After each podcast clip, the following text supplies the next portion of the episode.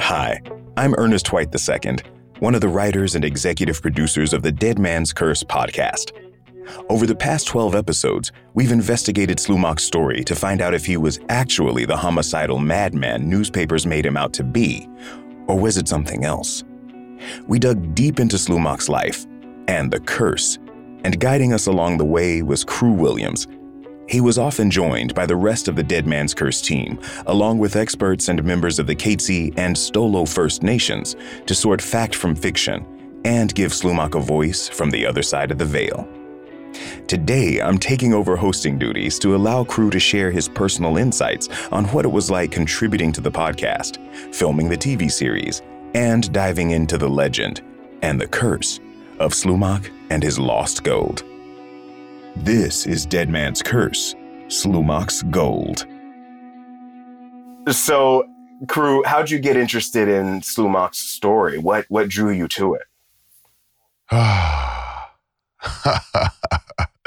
you want to go way back, eh?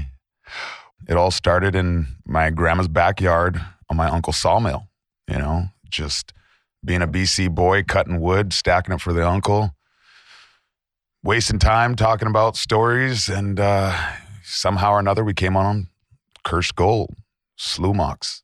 And uh, he literally said, you know, there's a mind out there. A lot of people try to find it, none have. And so I said right then and there, like, oh, I'm going to get out there and find it.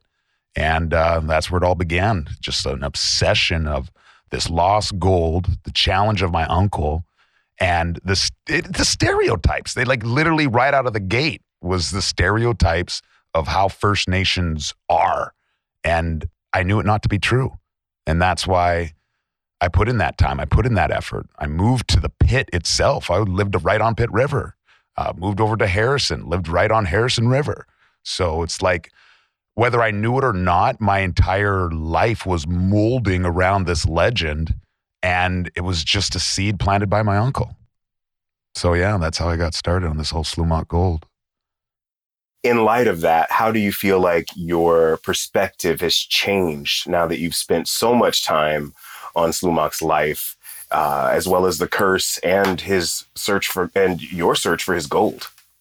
Well, I mean, now it's not just a legend; it's real. Part of it. We're part of it. We're actually doing it. We've done more in modern time prospecting and proving this legend to be true than anyone has ever done before. And that's, I mean, number one, the team is freaking awesome, but it's just that we have been gifted to be born in the right timeline. And with all the technology from satellite GPS, from helicopter trips to metal detectors, we have the ability to prove if this is a legend, lore, or reality. And with the team that we have working with us, I mean, my God, like you've got cold case detectives scanning out every piece of information possible. Taylor going to archives for the province, for the frickin' country to actually find the documents that were written in the days that he was hung. Like you can't get better evidence than that. But then coming across all of these prospectors who tried to do what we're doing and seeing where they failed or went wrong and learning from that, compiling it all, taking their information, families' legacies passed down to us to try to help us. I mean, there's nobody else who's been gifted this much information and has the ability to prove it to be true or not. So for me, I'm just lucky to be part of the team, to be part of the legend. But if anybody's going to have a chance to actually figure this out and find the gold, I think it's us. It seems like you've considered um, just the different ramifications of even finding the gold for your own family. Is that correct? Well, you know, it all started for, oh God, I mean, just be real greed, gold, money, wealth. Like, come on now, that's what motivates the societies. But once you step foot into the pit, everything changes. Like, you start valuing your life and putting a monetary number on it. Like, at what point do I value living more than I value finding gold? Because, like, there's so many things that can take you out out there. And it's like every day's a fight but you don't know who the opponent is. and you don't know when they're going to show up and attack. So you just constantly on the ready. Like it takes time off of your life just being out there. You talk about your own experience searching for the gold, being on the mountain. Uh, you mentioned it on the podcast that you've experienced something unexplainable. Have you felt anything since?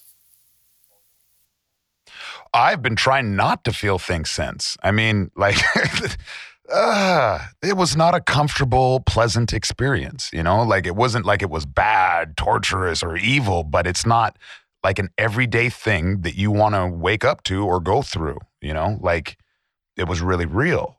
When I came back, I was just trying to figure out what the hell happened to me. You start Googling, and then it gets huge. Like, we're talking about expeditions all over the world going missing, expeditions going crazy, people killing and eating each other on the freaking mountains. Like I had no idea this stuff went down in the high places. And then you start doing your research and you start finding about past civilizations and religions and all these things. So I just got caught up into something I wasn't ready for. I was not prepared for. And once it happened, there was no stopping it. There was just identifying what it was and trying to push through it mentally. Thank God for Don because like this is what his culture deals with and has dealt with for millennia. So for me, it started off with gold, but then it just came down to survival, to understand a reality that I do not understand, and to try to move past that and stay on point for the mission while reimagining a life you didn't know existed and being caught up in it. So, yeah, part of me was honored, you know, part of me was terrified. But the whole of me wasn't saying, yeah, let's go out there and try to find this. But every expedition after that, you feel different in the land. You feel a lot more connected with it. You feel presence every place that we go because we don't go to normal places. We're not going to, you know, beaches and parks or camping sites. We're going to places where people would dream about going to their entire life. We're hardened mountaineers. Some don't reach these places. We've got the tech choppers, we can get in, but then we still got to deal with the land and the surroundings and the environment. So it gives you enough to focus on besides supernatural because everything else is so real that every step you take, you're in that moment. I've never been more alive in my life. You know, it's it's so much more intense than any sport I've ever played, and to be out there actually looking for gold in the process through all these environmental challenges, through the wildlife, you throw supernatural in on top of it. I mean, come on, come on. Like you got to pick one lane and roll with it. And mine was the gold. So I pushed through it, but it has forever changed me and the way I look at things and the things that I believe. So I guess you could say it was a blessing and a curse. What would be some of the things that you've learned? Oh boy. You don't just walk in the woods you're guided through them. If you try to fight them, they'll push you in places. You'll gas yourself out. You'll break yourself. Once you just conform with the land, you use the animals' trails, you see the paths that, you know, trappers or trade routes have taken. You start learning about landmarks. You start to view the woods more comfortably than the city. Like there's actually more things to predict in the woods than in the city because humanity is crazy. The woods are natural. So for me, it was just uh, the ability to feel more comfortable in the land, to know like what else more can happen. I mean, we've been there, done that, had this happen. It's like now I just I just feel more comfortable. And the the teaching from Don and the First Nations, their their reasons for doing things. It all makes sense when you're out there. Like when you're not on an ATV, you understand that you don't go far from water. you don't take the hardest routes. You don't just climb down in glaciers just to climb down in them. but my buddy Adam does. But I mean, he's on his own mission for volcanic, you know? So for me, it was just learning to become more comfortable in the land through the teachings of the First Nations and my experiences up on the mountains. Then do you think this kind of multi-dimensional experience uh, has given you lessons for for life that you can actually, you know, instill in your day-to-day living when you're not on a mountain, when you're not out there you know, on a glacier or searching for the gold, but when you're just, you know, engaging with your your family, your friends, your community, yourself. I think the most powerful thing that I've learned through all of this is contentment without control. And after being a mixed martial arts coach for so long, I mean, I mean, you get people bowing to you in respect. You control the class, you control the training, the camps. You do your best to control the fights, but that's the one place where you have to let go and let the training happen. So for me, I look at it like a fight. This was my fight camps. Everyone built something. Everyone almost broke something, but you keep fighting and getting better and leveling up. Now I take that knowledge back with me in the day to day. I'm sitting in a ferry line for four hours straight on the tarmac and 35. At least I'm not on top of a mountain on a boulder field with loose boulders falling at my head. So I'm okay. I'm with my loved ones. You know, it's like you learn the value, the things that really truly matter because you don't know if you ever get to value them again. So it's like once that's been removed from you again and again and again, you learn to cherish these moments because it might be the last ones of a lifetime. So, yeah. Man, that's a couple of powerful things there. Contentment. Contentment without control. I had to write that down. well, I appreciate it, but I'm still trying sure. to get through it. Sure. I'm gonna let you know it ain't easy, especially when it's forced upon you. But I think that's when change happens the most is when you're not planning for it. You just have to deal with it. And then you pick left or right. Are you gonna cry about it or are you gonna be about it? And for me, it's like there's only one direction, and that's forward. So I'm thankful. So, you know, the story's really gripping and, and, and tragic and emotional did you find yourself feeling overwhelmed at times in sharing Slumach's story? I didn't feel overwhelmed. I felt overfamiliarized. I think that's the part that really got me with Slumach's story is that it was a story of stereotypes, of racism. So, as you know, I am of, uh, how do you say this politically correct? Biracial creation? I don't even know what to say anymore. But I know that it's a sensitive topics for a lot of people in the day that we're in now, but it also was back then. And that's where it actually started from. And when you look back then compared to now, we do have progress our country has grown phenomenally.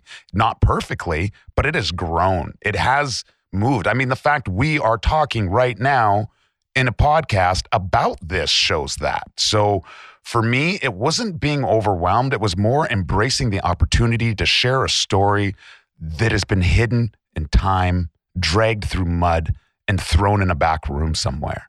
And to dig it up to start laying out these puzzle pieces and seeing why. Why would one man be treated like this? Why would he be defamed like this? Well, I mean, look at the world we're in today. Like, if you don't like somebody, you start spreading some rumors about them, and then that gets out. And then the next thing you know, it's snowballed before it's even proven. So you've justified your actions that you do to that person going forward. But I mean, their actions were so bad that they made him seem like he was a young, crazy, woman killing, murdering wild native. Come to find out he was an 84 year old man. I mean, like, you couldn't get further away from the truth.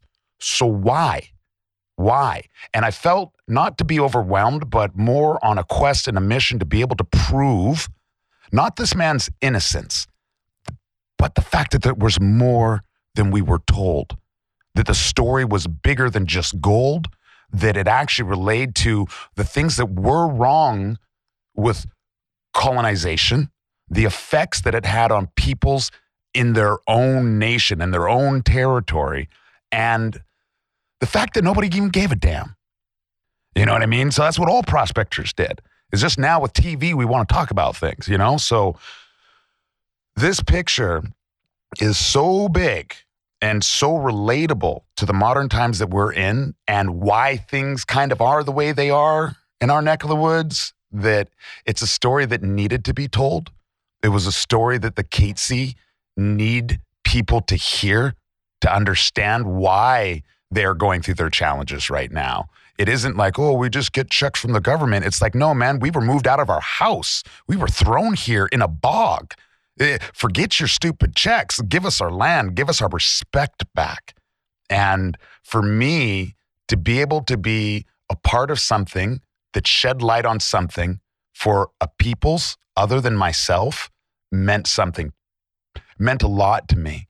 And I really just hope that people can get past their hatred of the other team, you know, and not just, you know, it's not here to shame people, it's not here to hurt people, but it's here to teach people that we can be better.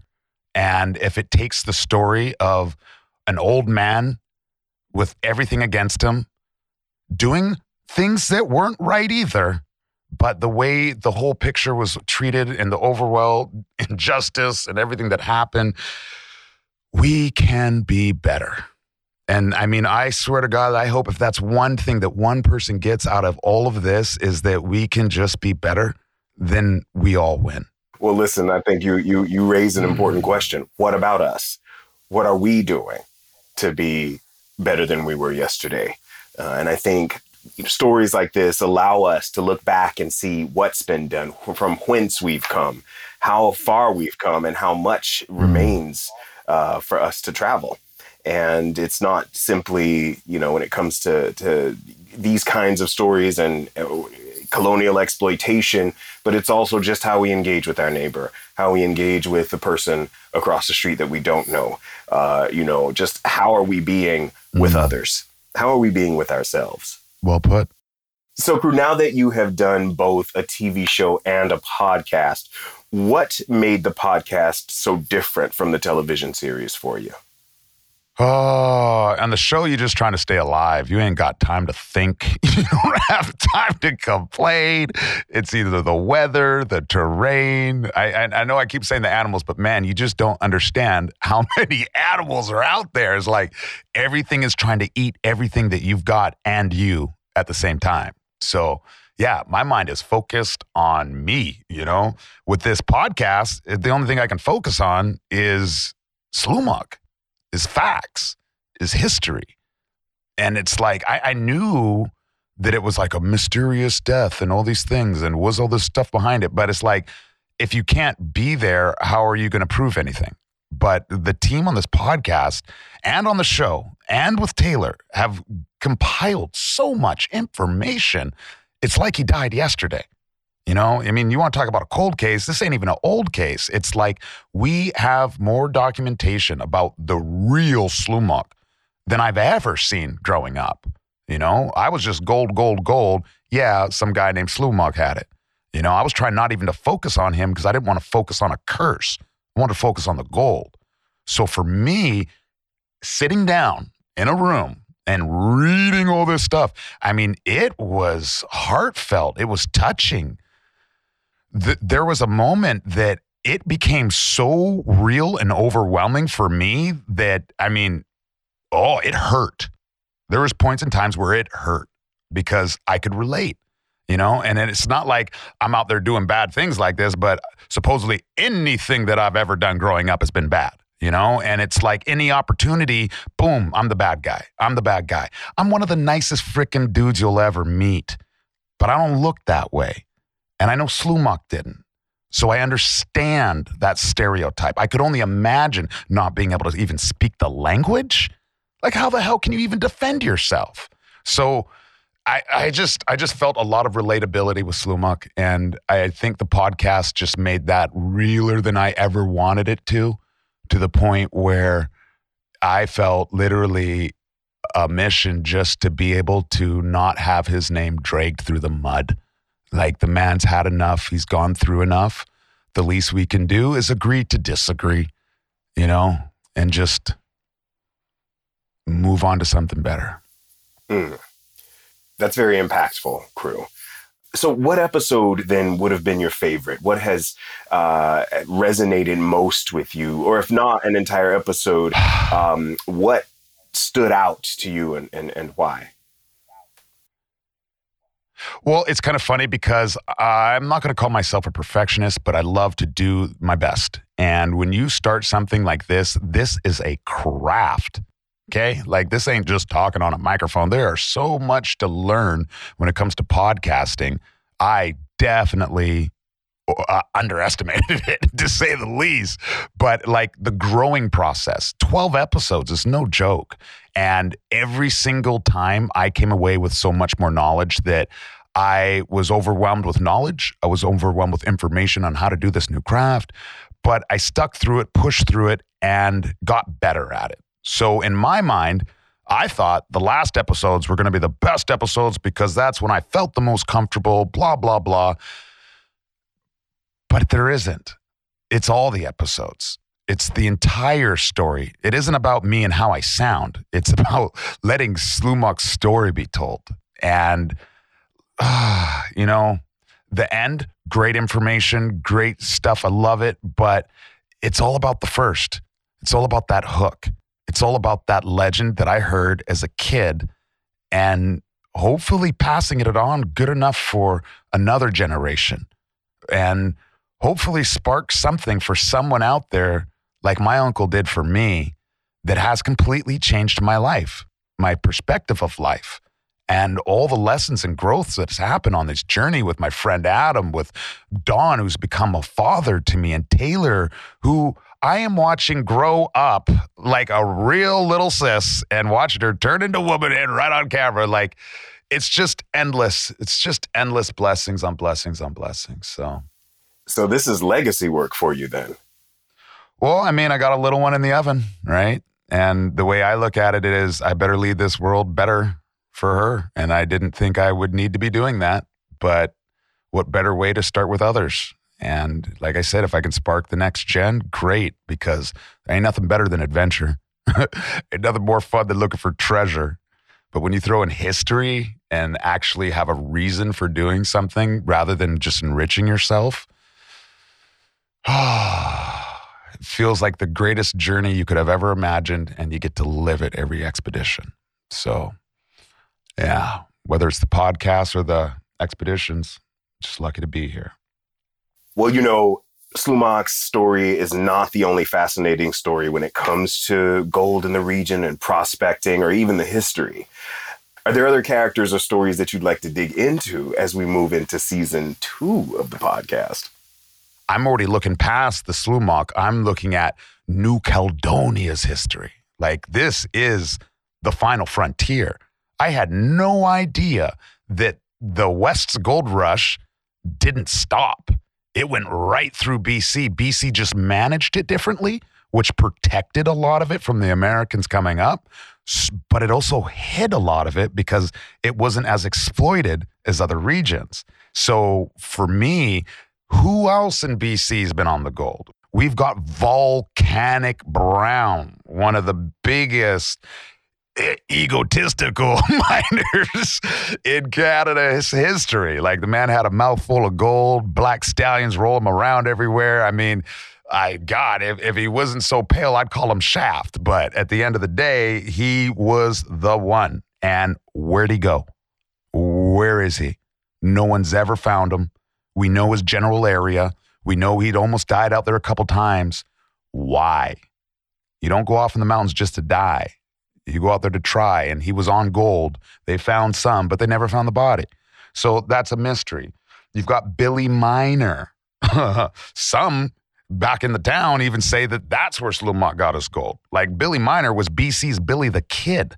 He was the gentleman robber, robbed a train, jumped back on it, and robbed the bank and then jumped on a train that happened to be going by at the exact same time and got away. Like, never hurt anybody. One of the most politest Canadian bank robbers ever.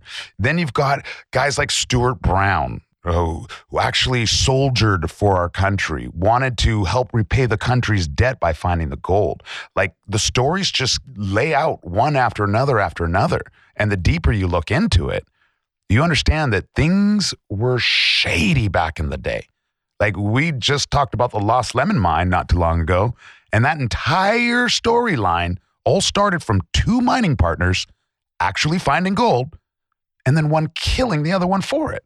So, I mean, it was birthed in blood, let alone all the murders that happened with the natives trying to hide the gold and prospectors coming up and looking. So, I mean, this land, it, it feels like Never Never Land met the Wild Wild West and to showcase these stories and the history and the gold and these characters like let's just go let's do it let's tell the history to the best of our abilities with actual documentation to prove that the storyline is real or wrong. And I guarantee you, anybody who comes along for this journey is going to be impressed. We have so much history here. We have a country that was built on logging and mining, and we don't really talk about it. So let's talk about it. Well, it sounds like you found another treasure aside from gold, and that is storytelling and the stories that go along with it. Well, it's a RODECaster, really, but you know. I don't know if our audience knows what that means, but hey, thank you again, Kru. Hey, if you, if know, you know, you know. you know. Listen, you know. man, it is an honor, privilege, and pleasure to be on this journey with you, my man. Kru Williams, thank you so much for lending your voice lending your perspective, lending your experience, and uh, and just opening your heart to us. Thank you. Well, it means a lot to me, and it is such an honor to be able to be in this position, to be able to tell these stories, to be part of this local legend, the history of it. There's so many prospectors that came before me. There's so many out there that are way better than me. But at the end of the day, it's going to take all of us working together, sharing information in order to get these jobs done. So I am just proud to be a part of it. I appreciate it when anybody reaches out about the podcast, about the show, or even better, prospecting. We've had so many families reach out, passing down their grandfather's information. This is how we win, is working together. So I just want to throw it out there for anybody listening. Feel free to find me on my socials Instagram, KRU underscore Williams and that's for IG. And then, of course, Facebook, barely ever go there, but A space KRU space Williams. So definitely reach out, share your family story, the history that connects with this legend, and you never know. You might be the missing key to actually cracking this legend open. So thank you, Ernest. Thank you, team. And thank you, everybody else out there. It's been a blast. Thank you so much, Kru, for your time today. And a very special thank you to you, the audience. Thank you for joining us on this journey through space and time. And we can't wait to share with you what we're working on for next season. As Kru said in our last episode, this journey is far from over. Dead Man's Curse, Slumach's Gold, is written by me, Ernest White II, and Dila Velasquez. Our producers are Jessica Young and Dila Velasquez. Editing and sound design by Rob Johnston and Rosalind Kafour. Our associate producers are Valerie Hold Marchand and Gail Starr. Our Indigenous Cultural and Heritage consultant is Gail Starr. Our executive producers are Chris Duncombe, Ernest White II, Michael Francis, Tim Hardy, and David Way. Dead Man's Curse is a Curious Cast and Great Pacific Media production.